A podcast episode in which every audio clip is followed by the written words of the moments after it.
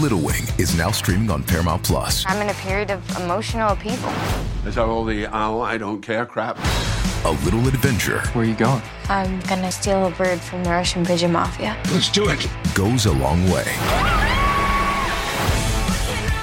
Starring Brooklynn Prince with Kelly Reilly and Brian Cox. Life can hurt, but life is sweet. Little Wing, rated PG 13, may be inappropriate for children under 13. Now streaming exclusively on Paramount Plus. Hey, it's Kaley Cuoco for Priceline. Ready to go to your happy place for a happy price? Well, why didn't you say so? Just download the Priceline app right now and save up to 60% on hotels. So, whether it's Cousin Kevin's Kazoo concert in Kansas City, go Kevin, or Becky's Bachelorette Bash in Bermuda, you never have to miss a trip ever again. So, download the Priceline app today. Your savings are waiting. Go to your happy place for a happy price. Go to your happy price, Priceline. This episode is brought to you by Paramount Plus. Get in, loser! Mean Girls is now streaming on Paramount Plus. Join Cady Heron as she meets the plastics in Tina Fey's new twist on the modern classic. Get ready for more of the rumors, backstabbing, and jokes you loved from the original movie with some fetch surprises. Rated PG 13. Wear pink and head to ParamountPlus.com to try it free.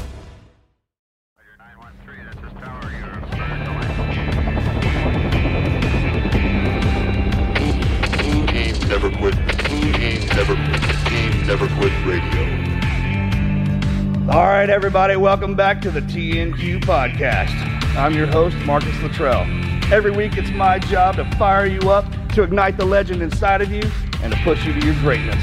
Join me every week as I take you into my briefing room with some of the most hard charging people on the planet. They're going to show you how to embrace the suck of life, teach you the values of working your ass off, and charge through whatever life throws at you. This is the Team Never Quit podcast. So buckle up, Buttercup.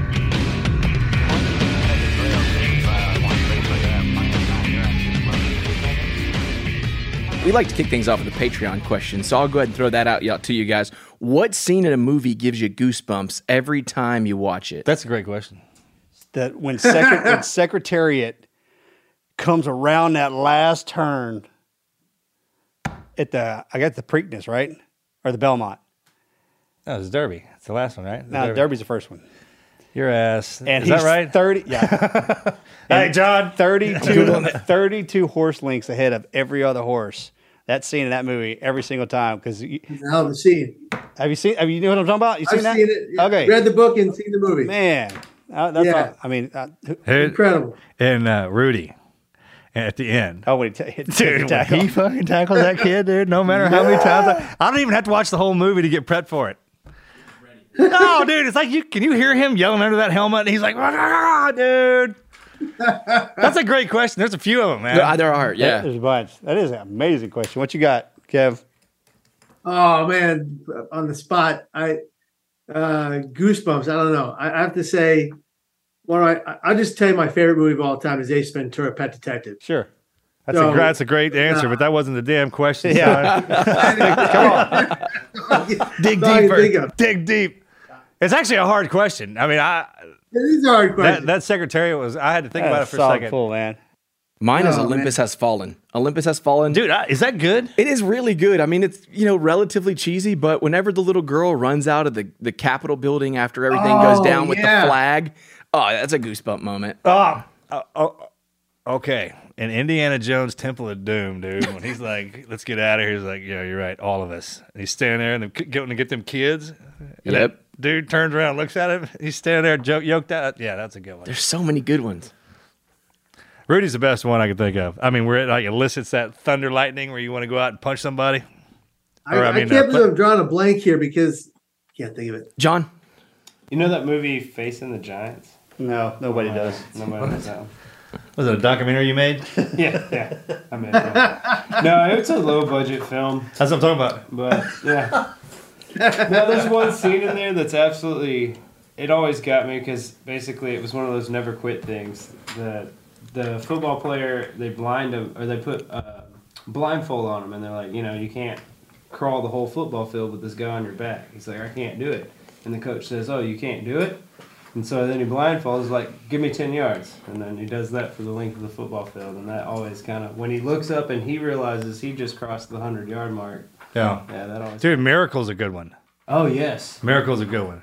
All and, and the game and the guy announcing it when the real one when he fires that sucker, that's, that's a good one. I think that the Winter Olympics before last, cross country, the two American, the American relay You're talking about the most best effort ever put out. ever put out in the history in the of putting of out. putting out. And God, I can't, I can't believe I can't remember her name. It Starts with a D. Anyway, It's it's her in the Netherlands, man. They're coming around neck to neck, dude, and this commentator's losing his fucking mind, dude. and I mean, you could tell he wants to say a cuss word. He's like, "Am I?" I mean, did, oh god, Deacons, I think her name, man, and she pulls it out, bro. But I mean, God, every time I watch it, watch it, watch it, watch it, watch it, watch it, watch it, watch it again, man, and it make you want to go out and go for a run.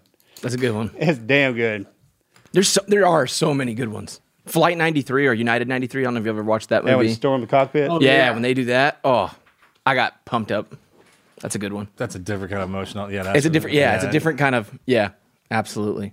That's a good question. like Rocky movies. Well, if you guys want to throw your question our way next week or any other week, head over to patreon.com slash team never quit. You get exclusive access to the show, some awesome swag, and you can ask us your favorite questions. And uh, you can stump the guest like you did today. And uh, hey, we've got a great guest in store for you guys. Kevin Hines is an American suicide prevention speaker who attempted suicide by jumping from the Golden Gate Bridge in San Francisco. His story gained major media coverage and has since become an activist promoting suicide prevention. Kevin is a best selling author, global public speaker, and an award winning documentary filmmaker. Kevin, welcome to the show, man. Thank you very much. Glad to be here. I just just bef- so I know before we get into this, are you a spiritual and religious guy? I am. I am. I, I'm a Catholic my whole life uh, since I can remember. Uh, had faith, have faith every second of every day, pray every day, all the time. Pre and post or both?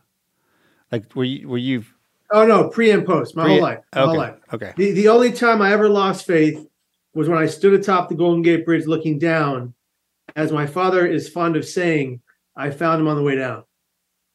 Okay. I'm glad you said that because I was going to ask you that. But all right, let's roll the tape back.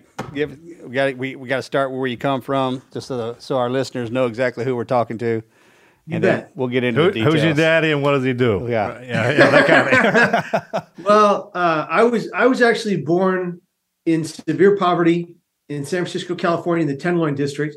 Worst neighborhood there then, worst neighborhood there today. By all It's still the worst neighborhood in the country, I in the country. And I was I was born to biological parents. I'm adopted. That were after they had me and my brother. We're ten months apart. They moved quick. After I had me and my they had me and my brother, they fell to hard times and, and were on drugs and alcohol. Uh, they would leave us unattended every single day to go do score and sell drugs. And one of those days, this kind of seedy motel clerk made his most unseedy decision and he called the police. And the police came in with child protective services and they swooped us up and they placed us into foster care. How old are you at this age? I was just a few months old. Oh, my, check. my brother was. All 10 right. months Okay, old check. me. Holy shit! And um, so we bounced, we're, we're both bounced around in foster care with the idea that we'd be adopted together. Uh, of course, that didn't happen. We both got bronchitis in one of the foster homes filled with neglect. He died. Uh, rest in peace, Jordash. And I lived and I got, I bounced around into five different homes. But unlike him, I got, I, you know, I got real lucky. So why does that I- happen? Why did that happen? Yeah, how does that happen? How, uh, how is that that system so messed up when we if we truly care about our kids? I mean, It's- I think the kids still- who go through it are the only ones that can fix it. That's right. It's still broken today. Like on the Um, outside, it's like with anything else. We don't. When we look at that system, you think it should be like the best teachers, the best facilitators, all our money goes there. But I've never heard anything come like uh, or- I guess you should say anything, right? But I mean, there's a lot of complaints out of that, and I think it's going to take the kids who've who've actually went through it to go back and rebuild that sucker, right? there are actually a couple of groups that are that are engaging in in, in doing that right now. Uh, I, I- I'm a part of one of them, and we're trying to. Oh, it's good. Yeah. All right. It's happening we're, then. we're, try, we're trying to make a change in, in the system, um, and, and they're they're really like you know foster scholars, if you will. And there's such a high number of suicide suicidal teens that went through foster care, and and and there's so many of foster kids who age out into 18 in homelessness without a penny in their pockets, or they find these homes even today where they're abused and neglected by the very people set to protect them. It's it's disgusting. But I, but like I said, I got lucky. I landed in, in uh, the home of Peter and Deborah Muller first, uh, after those five homes, and, and Peter was in the army, uh, as you all know, often has to be restationed. Debbie was a housewife, and they were a transitional home for kids. They had a, a ton of kids in the house at the same time, absolute pandemonium. Uh, kids of all ages, from from 12 months age to, to 12 years of age. And uh, one day, Debbie Hines walks in their door, um, and and it worked out. She took me home and made me her son. That's your foster mom. How old were you then? Uh, I was nine months old when Debbie and Pat Hines took me in, and uh, I didn't get adopted until I was four and a half because uh, I was a, a, mixed kid, and they didn't want a mixed kid being in the home of white parents. Mixed um, how? Which was just what's your the, what's your mix? The, the, foster the foster people that were battling them were just vicious. Um, and and I actually had there was a two year court hearing between my birth parents and my and Pat and Debbie Hines for for custody of me. In that court hearing, um, my birth father, uh, outside of the hearing, assaulted an undercover police officer, and he was my dad was killed.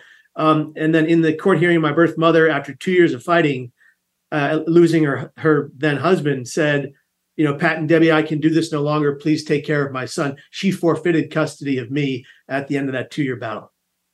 Hey, have you spoken with her? Uh, sadly, uh, uh, I went looking for her at, at 25. She had died when I was 23. All right. And the Hines family are they full fledged? I mean, your last name's Hines, so yeah.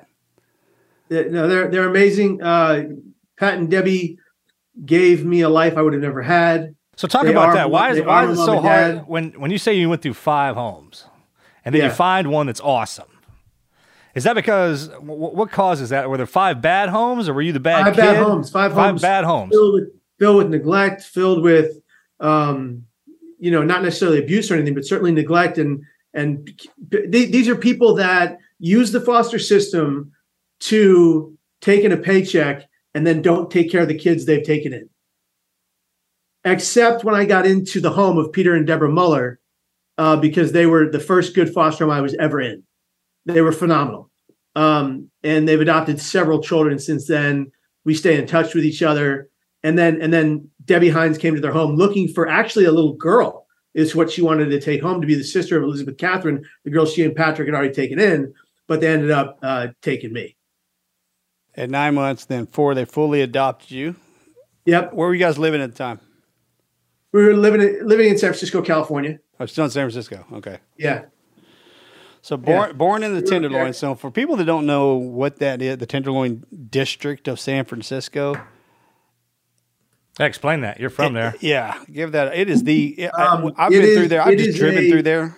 It is a drug ridden, um, v- violence occurring. Uh, it, it's it's it's a it's a it's the. I, I hate to say this, but it's the bastard child of San Francisco. Um, it is a, a desperate, destitute place where crime runs rampant and people are damaged and they're in pain and they are desperate and they're hurting and you can uh, you can and, and they are forgotten. Yeah, and my birth parents were forgotten there. My birth parents were absolutely forgotten there. They had no treatment, they had no therapy, they had no help. They loved me and my brother. They could not take care of me because they could barely take care of themselves. Yeah, they you you can they just like openly do drugs on the streets like right yeah. in broad daylight. There's a lot real. It's like all homelessness. A lot, a lot of homelessness yeah, out there. A lot of homelessness. Yeah. It's, Crime rate is astronomical. Yeah. It's kind of just like you're like you say. It's where San Francisco just kind of flushed the toilet. That's where. It, yeah, we we I was I was living as an infant in and out of crack motels. That was my life. All right, until your foster parents got a hold of you, you said then it got good. They saved my life they gave me a beautiful childhood.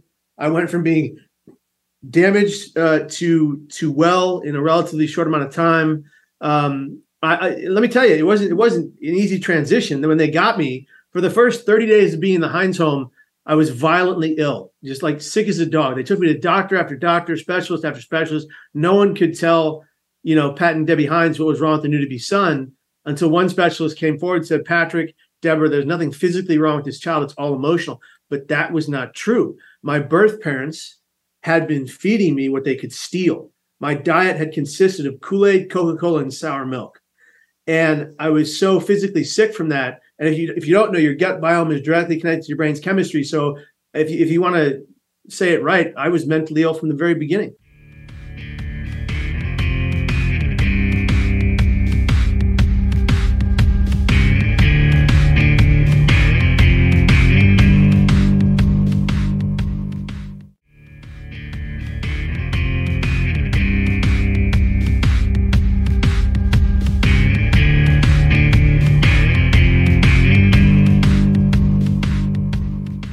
So your body was basically kind of freaking out because they weren't feeding you all the trash. And they're trying to. It's kind of like So you actually weren't getting sick; you were getting better. I was getting better. Yeah, fair enough. I was I was detoxing. That's exactly what from that was. Yeah. You- you- Detoxing If you're from that. born in the worst shit around here, like if they drop you into that, that means you're the hardest thing we got. Diamonds are forged in pressure, man. You don't get you don't draw that card by accident. It's not how God hooks you up. You're That's right. Catholic, you know that. I, I mean, that. if you went through that kind of stuff, that that that that detox coming back, that kind of sickness, that's getting better. So go ahead. I'm sorry. So how was your childhood after you after they adopted you? I mean, Child- you said it's great, but I mean, like school, sports, bud, friends. Yeah, no, child, childhood was great. Uh, I uh, ended up playing uh, baseball, basketball, and then in high school football and, and wrestling. Became a WCL wrestling champion in high school. Uh, ended up ended up uh, in the theater program and speech and debate. I got kicked out of speech and debate, but that's their loss. Good for you, man. You're a freaking wrestler. I was a, I was a pain in the butt. A debating Uh, wrestler. but but uh but then but then at 17 uh once again it all came crashing down i had a, I, I, my brain broke i had a complete mental breakdown Ex- explain how. Was- was that- explain what yeah, that means. Talk about that. well I, I was in front of 1200 people at in, in, on my theater in a theater show performing one, as one of the leads and it was opening night and i had been having a hard time mentally before this but not told anybody about it. I've been having paranoid delusions so i didn't know what to call them i've been having hallucinations auditory and visual but but was lying to myself about it in denial. And then i get on this stage and i start to believe that 1200 people are coming to kill me simultaneously. So i run off stage. This just happened. Um, what's that you, this just happened to you, or, or I, I had I had what's called a complete paranoid delusion, uh, extreme uh, paranoid delusion. what brought And that I on? just- Do you know? It, it, it came from psychosis. I, I had hit my breaking point of my mental capacity, and I would later learn that both my biological parents have been diagnosed with manic depression. Obviously, we today call it bipolar, and that's what I would be diagnosed with after this incident. Um, but but I uh, I ran off stage, and the, the the director of the play came after me, and and called my mom, and she picked me up, and very soon thereafter, I saw my first psychiatrist, uh, and he he he would would eventually tell me I had bipolar disorder, very same disease as my parents, uh, and and that's when things got completely out of control. I would skyrocket into a manic euphoric natural high, and I'd crash into a depression weekly. And for two years, it was like this. Uh, my mom kicked me out of my 18th birthday, said, kick rocks and call your father. And my dad took me in, and So the the Hines family, it's they split up. they split right where, right, right, right when I was about, right before I had a mental breakdown, they split. Is that what triggered it? Uh, my mom would say yes. My dad would say no. I What would you- say that say? it played a large role in affecting my mental health. Absolutely. All right. I didn't see it coming. My sister saw it coming. She saw the the you know the the she saw it coming. I I, I didn't think that, that that was even possible. My parents seemed so put together, uh, but th- behind the scenes they were having a hard time. And my dad left, and that was it. So I go to live with my dad on my 18th birthday, and all we do is scream at each other every day. Uh, he he he was a, a guy that that grew up with nothing. His parents died of alcoholism very young, and he had a really really rough childhood, and so he didn't know how to deal with my mental health crisis. Uh, and so it, it just it would just we would just have these screaming matches that the police should have been called to. But anyway, we end up. Uh, I'm, I'm 19 and I'm sitting at my desk, and I'm I'm just completely broken, and I can't think of anything but taking my life. And this pervasive Does that just slip in there? it slipped in. It's a pervasive, horrible thought that I had to die. Not just that, but auditory hallucinations, hearing these voices in my head telling me I had to die every moment of every day. It became overwhelming. And of course, I didn't tell anybody, which is the biggest problem we have in, in suicidal people around the world is they keep it to themselves. They they silence their pain like I did. And I sat my, at my desk and I penned this note to my family, my friends, and my girlfriend at the time. And I finished the note. I put it in my backpack. And the, the morning after, I tell my dad I love him. And I get to City College as kind of like a, uh, to, a, a cutting off point. I go to my counselor. I drop all of my classes, and I end up making my way out to the Golden Gate. And it, it was it was surreal. I, I, I sat on that bus, hoping, wishing, and praying that one person would see me and my pain and my tears and say something kind to me because I was going to tell them everything. I couldn't tell my dad that morning, but I'll tell you on that bus, I wanted to tell everybody if they would just ask me if I was okay, I'd just tell them the truth. I couldn't say it out loud by myself. I, I had to, something was blocking me, and um, I ended up talk about that. So if you're sitting around everybody, you, you, it's, it's just there's a hundred people on the bus and there and, and I'm crying like a baby and I'm yelling aloud at the voices in my head, leave me alone. I don't want to die. Why do you hate me so much? What did I ever do to you? Literally, and a hundred people just are staring at me. As and one saying- guy, as I said- one guy said, turns to the fellow to his left and says, "What the hell's wrong with that kid?" while laughing at me, and that that that kind of sealed my fate. The bus gets to the Golden Gate Bridge parking lot. All these people deboard, and I, I I make my way on to the walkway. I make my way out to a very particular light rail, and a woman approaches me, smiling. And I thought, this is it. This lady's going to save me. I don't have to do this. I don't have to die today. And then she pulled out a digital camera and said, "Will you take my picture?" Mm-hmm. And I thought, you got to be kidding me. How can she not see the pain in my eyes? Um, and that was it. I, I, I she walked away after getting five pictures or so, and I said, absolutely, no one cares, which was bullshit. Everybody cared. Everybody in my family, every one of my, everybody was there for me. I just lied to everyone for so long, for two years. So looking back at it, when you're going through that event, do you do you recognize signs that that were designed to keep you from doing it, or is, is it do you get into such a debilitating place as you're going through it that you don't see those? And like, Yes. what, what do we teach people? Like, how do you what are you supposed to say? Yeah, see, I was in such a darkness in general that I believed if I told someone about my pain, they would abandon me. So you, not only did you lock yourself in there, you put a warning on there that, that would even Yeah. attempt you from getting out of it, right? I lied to myself so much. I was in so much denial that I thought if I told someone, they wouldn't care.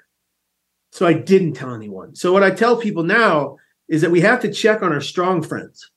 The people that are in the people that are not visibly in pain, we have to check on them too. Suicide pre- prevention has to be held at the breakfast, lunch, and dinner table of every household because around the world, more suicides are occurring than ever before. More, I mean, more five to 10 year old black children are dying by suicide than ever before in the history of the world. Five to 10 year olds? This is insane. How is this happening? And, and, and we, we need to have these conversations because they know what it is and they know how to do it and they're taking their lives.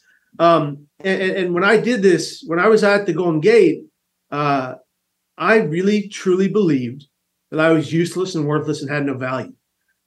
And it was a lie. Suicidal ideations are the greatest liars we know. So is that a Were you like- onset? so were you were you self medicating, drugs, alcohol, or you no, clean- no, I was not. Uh, in high school, I had binge drank until blackout a few times while on psychotropic meds. But other than that, no, I, I, I, I, I wasn't at the time.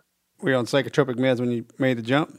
I was. I was on my meds, and I, I had uh, I had been taking them pretty haphazardly. You know, one day and not the next. Seven days, not for seven days. Obviously, no one knew that, so that was affecting me as well.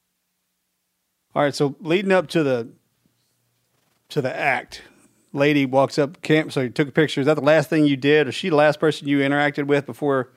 She was the last person I interacted with. You remember what she And, uh, looks like and what she was wearing and all that? Um, all, all all I remember vaguely is that she was wearing beige and she had blonde curly hair and giant sunglasses. Giant sunglasses, back in giant Like sunglasses. everybody from San Francisco. All right, so all right, I'm I'm, I'm gonna dig in on this little on on the act itself, good, bro. If you're all right with that. I'm okay with that. Okay, uh, so I I, I got to know. Yeah, we're, that's cool, right? We're asking about this. I mean, now you're a teacher. No, no, no. yeah, I'm, yeah. I'm, op- I'm an open book. Go All for right, check. Roger okay, because I don't, I don't want to piss you off or hurt your feelings or anything, but we're team never quit, right? Yes. So you went from the ultimate quit to your story now preaching a never quit lifestyle. Yes. That's a perspective most Yeah, people right? don't Okay. have. Yeah, that's how you become a teacher here. So what- like we so- got a guy for that. You so- got a problem with that? I mean, we, we got a dude here now. What I what I'd like to hear is the build up. Here we are. You're on the bridge, and it's if you- if you've never been there, it ain't close to the water. Man, yeah, I that's mean, heavy, man. Way that's up some there. heavy. That's way up there.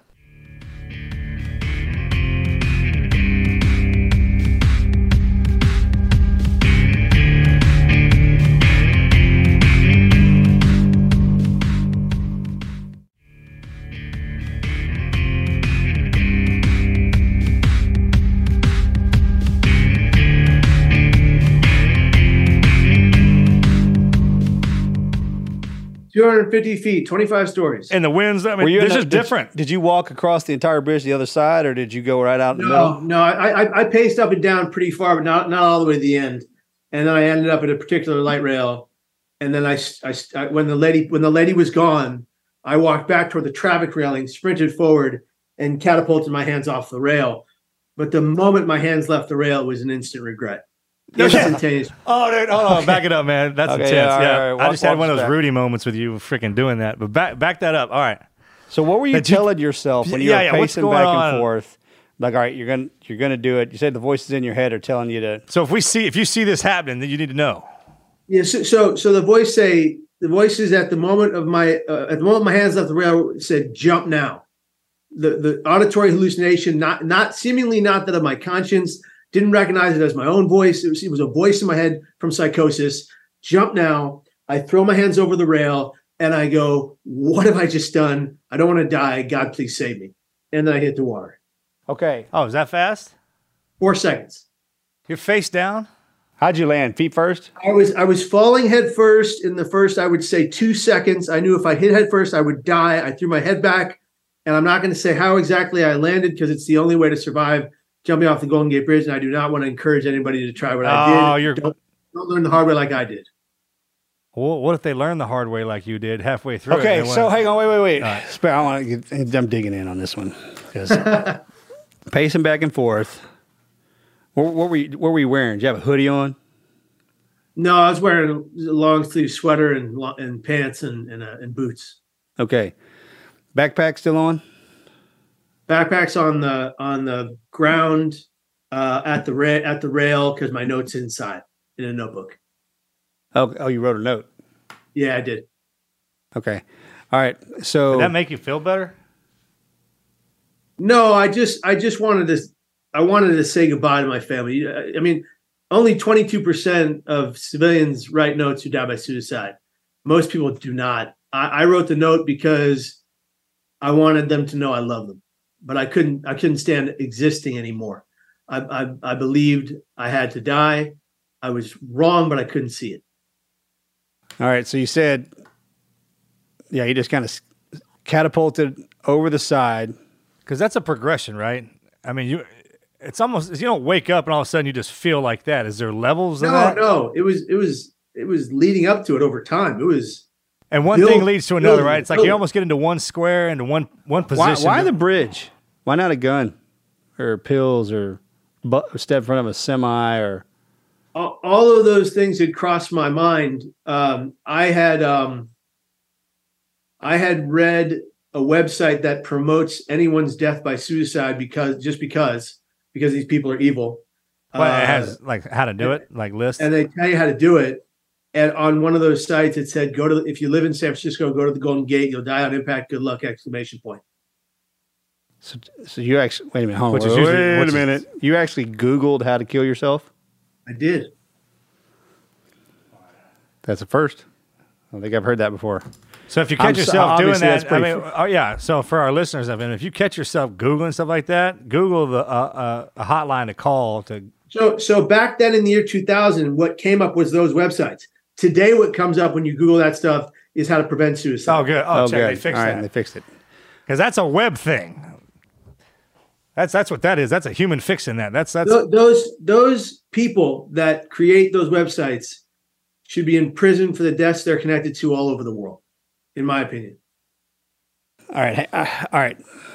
So what you said once you left the railing. Now I, uh, we we have been in situations before where just for just just an analogy, yeah, we left the rail and you're like, bro, just "Ah, a freaking shit." jump. I mean, us, yeah, nothing What like were you? What was going through your mind? Because yeah, I had to build. We've had to. We got to the psych ourselves up to do that shit. The second you left that rail, what were you saying to yourself? You remember? I do remember. What have I just done? I don't want to die. God, please save me. And then I hit the water. And did it hurt right away? Yeah, did it hurt? It was excruciatingly painful. It's like hitting concrete. Did you break anything? I, I, I, I, I immediately shattered my T12, L1, L2 lower vertebrae into shards. I missed uh, severing my spinal cord by two millimeters, and I sprained my right ankle. Sprained your ankle. Sprained your ankle. You landed on your. You landed Never on your- ever you leave that on- part out. You left. You landed on your butt then, huh? I'm Uh, sorry, man. I'm just. I, I got. Did it knock you out? Yeah, no. No, yes, fully conscious the entire time. Went Did you go 70 under? beneath Water, Well, shit, yeah, oh, you went under. No, no, no, no. Did you? Did you go like deep, deep? deep, deep, Yeah. 70 feet beneath the water. Oh, wow. Opened my eyes. Seventy feet. Because you're, fa- you're falling at a velocity that is near the speed of terminal velocity. You're almost terminal. You're almost terminal. Almost Yeah, terminal. that's- It- if- terminal it's almost- velocity for anybody that knows 85 120, 130 miles an hour. Yeah. it's it's it's it's wild and and I, I go down and so a vacuum kind of sucks you under 70 feet i open my eyes and i'm drowning and the first thought i had was i don't want to drown and I, and I remember saying to myself why the hell did you jump into a giant body of water Yeah, it's a good question. I was It's just- cold too. the depression was gone the suicidal thoughts were gone And rational thought came in. fight or flight i had to live That's right. So Uh, it, it literally hitting that water knocked all that shit out of you, and then the rational all out of mind. because I, I thought, what have I just done? I don't, and, and so I, I'm, I'm frantically moving in any direction. I'm going down. My eyes are bulging. My ears are ringing. I shoot for the surface as fast as my arms will take me. I can't feel my legs, but they were working.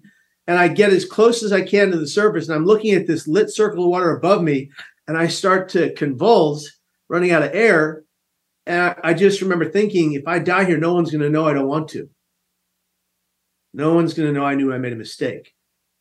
And that's when I broke the service, bobbed up and down in the water. And that's when I just I just prayed, God, please save me. I don't want to die. I made a mistake on repeat. And he heard me. Because that water's freezing. Yeah. You bet. So you got plus. So 6 you're current, six currents going on at the same time in different directions. Yeah, yeah, you yeah. can't swim. You can't swim ashore. The the the one guy that's ever swum ashore, it was a triathlete swimmer. So good for him. and you're wearing a sweatshirt, long jeans, and boots. Yeah, I, I, I kept going under on? the water. I kept going down. I couldn't stay afloat. Yeah. I kept coming up, spitting out salt water, going back down. I go back down one more time, and I remember thinking, "Shit, I'm going to die," and I don't want to. And no, it's it's over. What do you? What, And you- that's what can you see? Like, what are you cir- looking at? circling.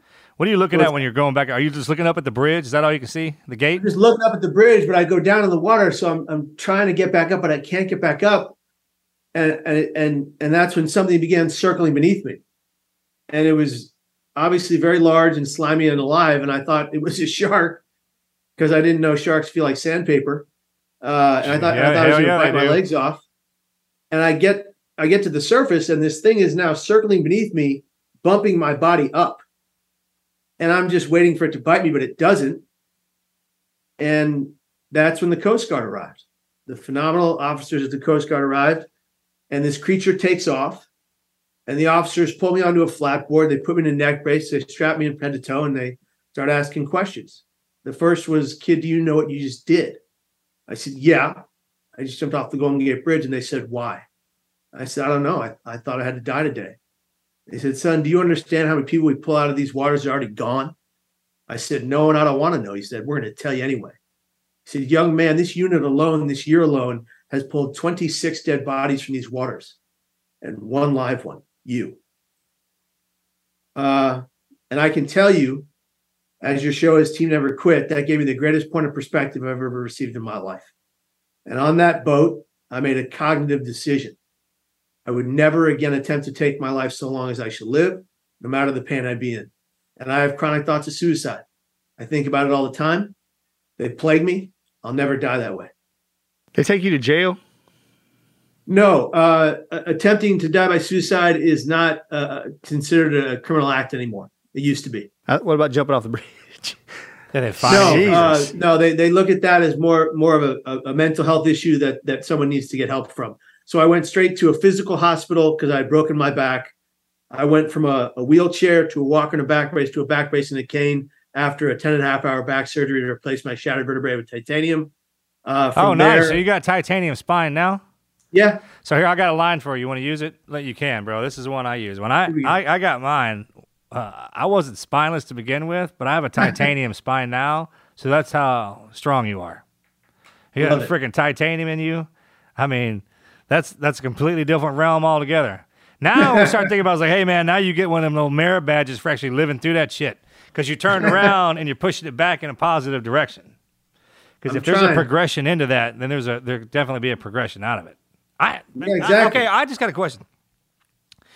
I just think that it would take some freaking balls to jump off of that thing. I mean, the amount that it would take to not to com- commit suicide, you'd think you could use that to not do that. You think that- if you would have crawled over the rail, uh, we can what if? Um, we probably shouldn't what if. Never mind. Never mind. I'm not going to what if this. I, I well, I imagine everybody already has, anyways. But that that's my point. Is it's a progression.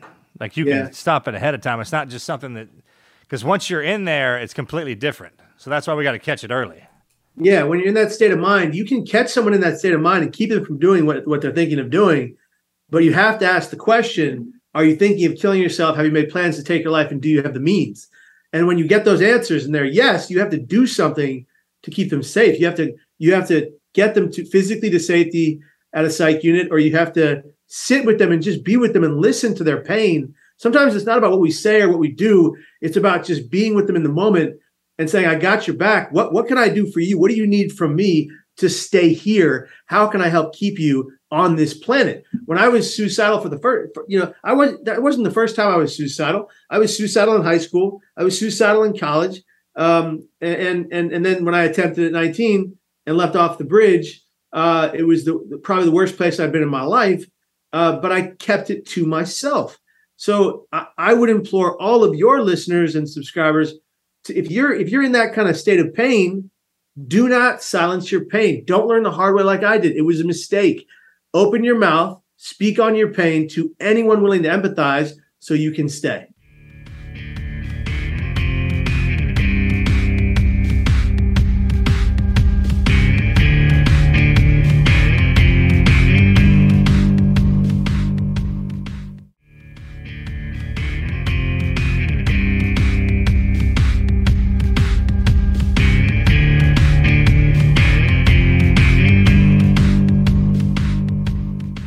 So what do we say to them? Because once you once you do that, it's not as painful as you think. Like what you're going, what I'm trying to say is like, what do you say? It's like, hey, I know what you, we, I don't know what you're going through, but it's like, hey, I know you think it's painful, but there's a way around that. What what I say to them i- i- is that today is not tomorrow. Just because you're in a world of pain today doesn't mean that's going to be your existence forever. That's right. You know, and and and and, and next to that, uh, we're all going to die. None of us are immortal. Give yourself time, plus the hard work it takes to get better, to be here tomorrow. And and that's my new, my new motto is I'm going to be here tomorrow and every damn day after that, no matter the pain I'm in. Yeah, because this is uh, this affects the younger crowd a lot, right? Yeah, Yeah. big time. Because you can get ahead of yourself. I mean, you get a lot of these kids. They stack they stack so much stress because of the social media, everything you have access to. I mean, y'all when they say y'all uh, you, know, you got more stress as a kid, man, y'all do. Them, y'all- they do. They got all that, and that, that- that's probably hard to weigh all um, everything at once, especially at a young age. Because we don't grow up fast, man. We just get big fast. Growing up takes a while. After the after you had your surgery, let's just say when they pulled you on the how you have to, so you're on borrowed time, obviously. Like Yeah. me and him. right? Yeah. Walking around on borrowed time, taking advantage of it every single day. Are you just you, I, I'm sh- I'm assuming and I'm trying to go back because I know that you came out and talked to our team before we deployed. I know it. When I, when I was reading when I was reading all the information on you, I was like, man, I've met this guy before. The fact that a sea lion kept your ass alive and then and the Coast Guard, hats off to the Coast Guard. We give you a lot of shit, man. Hats off Let to me the tell you Coast something. Guard. bro. Absolutely. I, I, I mean, But I got to think that you're just the way you live your life now is happy and infectious, right? Just never having bad days. I don't understand. Every- you probably could never have a bad day. I still have pain, eh, but every moment is every moment of every day is a good moment. I I I, I have uh, the gift of a second chance at life. I'm not going to squander that. Every moment I wake up, every moment I go through life is a gift. It's a privilege to to exist, to be anywhere is a privilege. And when I look at the people that I get to meet that are in so much devastating pain, that are so suicidal, that are so desperate inside. I give them the biggest hug and I let them know that it's going to get better tomorrow, but you've got to do the hard work. Everybody wants this. So is that what we're missing? Life. Is that is that what the, is that what the missing thing is. Everybody is? wants us to get better tomorrow by taking that magic pill. It's not going to happen that way. yeah, You need to put in the work. got to work their ass off, right? Yeah. If you don't, that's what this is what happens. If I don't work hard to stay mentally stable today, I'll be right back there on that. Yeah, that's my point. It's an everyday thing. That's what that's what we have something to do down here.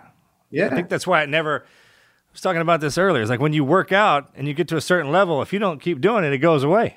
That's right. That's so you'll always have something to do while you're down here. You bet. So what did that after after you rehabbed after you got back up on your feet? What did um what did what path did God put you on? You know what? That's that's very interesting. You asked that question in the way you asked it because God did put me on a path. He put me on a path right away. I was uh, I, my father took me. My, my, my father. My, I mean hey, that. My bro, father guess took- I sign right here, bro. You, we got you. Now, my father took me to church a few months after my attempt because I had a, he, I, I, I'm walking with my back brace and my cane, and he's we're hobbling up the stairs, and we get inside there to the service, and the priest, Father Michael Harriman, uh, says exactly what I needed to hear. Like my dad took him in the, in the back and said, "Hey, this is what you need to say to my son." The priest comes out at the end of the service says, "Kevin, would you like to come talk to our seventh and eighth grade class about your experience this Good Friday?" And I looked at him and I said, Father, I don't have a speech and I wouldn't know what to say.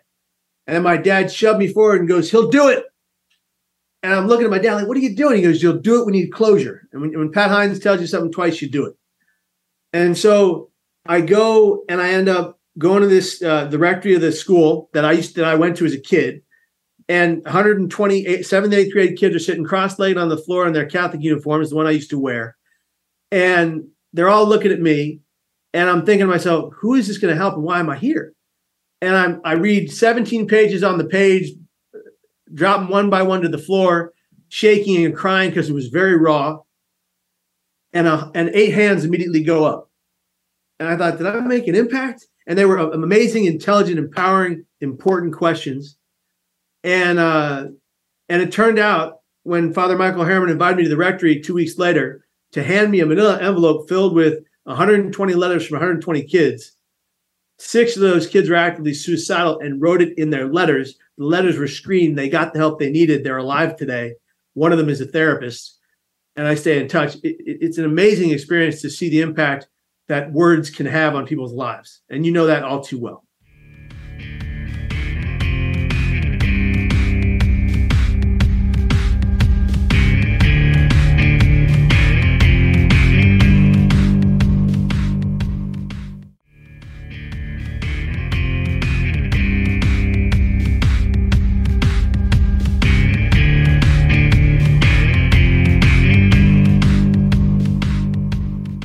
Oh yeah. Well, when when he put your Have butt, you seen- yeah, my dad- have you seen my dad read the the um, letters. Have you seen that documentary, The Bridge? Yeah, I was in that documentary with Eric Steel and uh, and, and my dad, Pat Hines. yeah, well, Oh. that's what he meant. No, I, I didn't know that. I mean, Yeah, yeah, that's all right. well, we were talking about that earlier. What's what year did they film that? That was filmed in 2004 and 5. It was released in 2006 at Tribeca in San Francisco. Because I don't think people actually realize the amount of people that jump off that thing. Is there a heavy concentration of suicide in San Francisco? The Golden Gate, specifically the Golden Gate Bridge, is, the, is still the number one suicide spot in the world. The In the Golden world? Gate Bridge, in the world. The Golden Gate Bridge District would like people to think that 1,800 people have died off the Golden Gate Bridge. They have kept that number the same for at least five to seven years. The reality, according to Marin Coroner and some of the bridge officers that work there, is that it's more like 2,000, 3,000, 4,000 or higher for all the bodies washed away to sea, never be seen again, for all the bodies eaten by fish to the bone, because that happens, uh, and for all the bodies they only find a, a piece of, they don't count that body as a person, even if they found the note on the bridge. Huh. You said you experience these thoughts still to this day. What kind of coping, you know, methods have you put in place today to protect yourself from relapsing or getting back into those negative thoughts where where you let them consume you? So, a couple of things I do every time I become suicidal so they don't consume me. When I think of taking my life, and it's a pervasive thought that comes to me often enough, I turn to anyone next to me, no matter if I know them from Adam or not, and I say, I need help now. When they ask me what that means, I say, I'm suicidal, but I don't want to die. I'm just having these thoughts. Can you help me? Not everybody can help you in that situation. But but after you ask the third, fourth, fifth, or sixth person, in my in my experience, someone has always been willing to empathize with the pain and get me to a safe place or call my wife or get me somewhere safe. Yeah, Uh, I, you know, if somebody asked me that, said that to me, I think it would make me. I would be all about it because I, I live in with in the veteran space, helping veterans with suicidal ideologies, right? But uh, if I was, I know people that if you said that to, they would look at you and walk away and think that you were terrifying. Is there And a, have. is there a better approach maybe instead of saying, "Hey, I'm suicidal"? Can you say, "Hey, look, I know what, I know, I know you don't know me, but I'm having a really bad day. I'm just having, a, I just need somebody to talk to." Yeah. So if you're if Yeah, you're sitting there and your bu- spidey sense goes yeah, off, Yeah, I think I think buffering it is important. I, I hear you. But, But, like but you for- just start talking about what it is that, like, I, and I think about that too. So what's locked into your head? Like you had to go through that. That's kind of God's way of reminding you of what you're, what you are, what you represent, and how you deliver that message. So if you're sitting there, and someone's sitting next to you, and then those thoughts pop into your head, it's probably what's next to you. Yeah, I'm sure you've noticed that. So Yeah, the way the is the way is you can't just. I mean, it's got to be hard to just look at them and, and hit them with those lines, as opposed to just st- start telling a relative story that enables you to enact what you just thought about Yeah. and make it relative. Because I, I understand what bro's saying. He's like, if if you're just sitting there and somebody walks up and be like, "Hey, man, I'm kind of," like, what the fuck? It's just heavy. I think Especially if you look yeah. terrified, You right? shouldn't lead with that. Yeah, that I- usually I can takes a tell- couple I can days. tell right? you that I know. I know it sounds like it's it's heavy and it's maybe too much to lead with, but every time I've done it for 22 years, someone's gotten me to safety. So, you know, when when when you when you I, I look at it like when you tell the truth about your pain to someone who actually cares, and and and you work to find that person who cares, you're gonna get to a safe Sure, place. that's the way God works. If you can, if if you get that in your head and you say it out loud, who, usually the person sitting next to you, they'll they're gonna step up. They'll be the right person. It'll be the. Just trust that. Yeah, I do. I believe that too. I think that's a good opportunity for the civilian world to be to better equip themselves to for that you know potential moment. What kind of places or resources are available for people that might find themselves in that position where they're on the receiving end of that question and they want to be a good resource? Absolutely. So, so there's a, a lot of great resources um, out there today. One of the biggest resources is uh, two two of them. Uh, one is the crisis text line, and one is the National Suicide Prevention Lifeline. Uh, they've just expanded their network and their reach and their availability to people in a big way this recent uh, July. Uh, 988 is the number people can call for other people or for themselves. And texting CNQR as in conquer, texting CNQR to 741 741. The crisis text line gets a person with you in seconds to help you keep someone or keep yourself safe. Um, but there's there's resources all around the world. If you are global, uh, you can go to suicide.org uh, for every major lifeline around the world, um, uh, and, and every minor one as well. The, the smaller outfits are important too. Uh, and and then there's other things like, for example, um, we have a, my wife and I have a YouTube channel uh, that has 550 videos, all designed to better brain health. It's just it's just youtube.com slash Kevin Hines. These videos are put together particularly to affect people in mental strife and get them to think about what they're doing and get them to ask for help.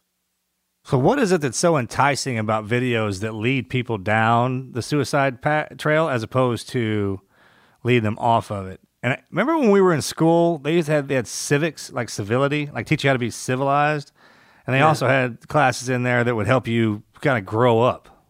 Yeah. We don't do that anymore, right? Yeah, we don't. We, there's so much damaging and dangerous media in the world, video media, that if you watch it, it can it can influence you in a negative and and, ho- and horrible way. That's why we try to create positive media that changes oh yeah, lives. yeah, yeah. Oh man, you can go any direction, especially if at a young age when you're getting molded.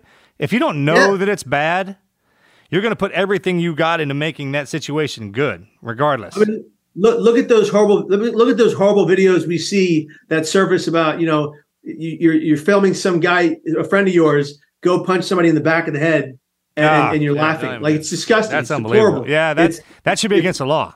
It should if be you against get the law. If you get busted, vi- that's accomplice. If you get busted, Those- video. yeah, those videos they should put people in prison. Sure. Um, but but people rarely get in trouble for those things. You know, well, let's right now they don't. I mean, you got to Right. think a lot of this, all this tech and every in this world that we're occupying. Yeah. Imagine we got into it as kids, and we were we do we were just learning how to use it when our kids were born. We didn't even learn about the rules yet. So it's almost like we're stuck in here with our kids, and, and we hadn't set the boundaries yet, and they're already learned up in in, in this. So Yeah. it, it's there's just so much out there Yeah. that it's uh it's. I mean, we'll get a handle on it for sure, but we have, parents, we have, have parents have to be on guard and they have to talk about this with their kids every day because it's right there for them to grab in a hot second. Well, Kevin, I we- I mean, obviously, we appreciate your vulnerability and sharing this with our listeners because I think that you definitely bring a, a different perspective to the show because you had taken that. I mean, you went you went the full distance, right? And fortunately for you, you were given a second chance, and what you're doing with that is incredible. Talk to us a little bit about what you've got coming up next. I know you're working on a docu series and some things like that, right? Yeah, we're working on a docu series called The Journey about uh, the the journey of traveling the world, sharing these stories, and meeting people from all over the world who are saying that this story or stories like this saved or changed their life forever. Um, and and we're we're we're we're doing things like creating a a, a, mental health comic book about the story set in a cosmic world. We're we're also uh, working on a new documentary called The Net, uh, a look at the 85 year battle to raise a rail at the Golden Gate Bridge and stop the suicides there. How the first eight fights since 1937, six months after the first attempt that have occurred, the first fight happened in 1937 to raise the rail by the bridge patrol officers that were there at the time. Uh, that fight failed. The next seven fights failed. The current fight that we, my father founded the Bridge Rail Foundation after the film The Bridge came out. Uh, and we found the Bridge Rail Foundation. We worked on that for 20 years to raise the net at the Golden Gate Bridge. The net is going up right now. And as of 2021, when or 2023, when construction is finished, not one more soul will ever again die off the Golden Gate Bridge. And it will finally become what it was meant to be the largest and brightest, most powerful beacon for suicide prevention all around the world. What, what? There you That's go. awesome, man. I, you wouldn't think that there would be an argument to even put that up. Yeah, I'd- uh, I'd like- how, how does that? Oh, what's Oh, what's the God. argument? It was Oh, it massive. Really? Oh my God. There was a huge wave of aggression and anger and rage that anyone would think of debasing the Golden Gate Bridge. What? And all its What? What do you mean? More than death? They, they yeah, they thought that's my that's what I say. What what what is the aesthetics aesthetics of a bridge compared to one human life? But they the people that fought against this were adamant that you were going to ruin a monument. Oh, Probably the same people that are walking around tearing all the monuments down around the country right now. Exactly. I mean, the monuments are the people there. That that's the whole point, right? I mean, you, you would think, and then they, they get to enjoy that thing. You, I most I, I didn't even know that. I imagine most people don't even know that there would be an argument going against making that thing safer. it's take it's taken well the people that i've been working with have been working on raising the the net or rail for some of them for 30 years and my father and i for 20 years so it's been a long and arduous process and um, a lot of us thought it would never happen um, but we kept fighting and here we are That's awesome, brother, man. Thanks for what you what you're doing now. I know you had to go through a lot, but it, it, got you this point. So thank you for your faith and and you got a crazy job, bro. You, you got a cra- I mean, the stuff that we all had to go through to get to these positions, yours is crazy. Yep. I mean, the route you had to take is awesome, and I mean that with with all sincerity. I mean that. Good job. I really appreciate that. Because I, I couldn't, I couldn't even imagine. I mean, after going what I went through, and same way with the brother, each one is unique in, in your envelopment, man. Yeah. But the way they, the boss chips that stuff away and, and apart to, to create that. Good job for standing the course, man. Well, I appreciate that, but what you all are doing and I've done in, your fields, your work every day with veterans and with the folks you work with every day, it, it, that that that means the world to me. I travel around meeting veterans and active duty all the time, and and seeing and hearing their stories uh, takes me down a notch and makes me understand that every one of us can go through all kinds of pain, uh, but there is a way to teach people to have be resilient to survive that pain. And if we can teach people to be resilient and hold gratitude inside the pain, they'll survive it. Yeah. All right, brother, Yeah. man. Keep Thanks, saving Kevin. lives, man. Hey, where pe- where can people follow you? Where can they support you? All that fun stuff. Uh, at Kevin Hines Story across all socials except for YouTube, youtube.com slash Kevin Hines. And then you can go to my website, kevinhinesstory.com. Uh, we have plenty of resources for you there. If you want them, uh, they're ready for you and they're free. Well, Thanks, Kevin. All right, brother. Thanks for coming on. Hey, did you uh did you did you speak at the Navy SEAL Foundation forum one year by chance? Oh yeah, you might be right. No, no, no. No, I don't think so. Uh, Impact Forum is what it's called. Impact it's put, Forum? on, it's put on by the Navy SEAL Foundation. No, I haven't yet. I have not yet. I've spoken at the DoD forum. Now The- the I con- know that. I know that you. I've been. in- I've. I, you've been in front of me before. trying to figure out what it is. It'll come to me. It's gonna drive you crazy. Yeah. All right. Thanks, Kevin. Thanks, Kevin. Have a great week. All right, guys, take care.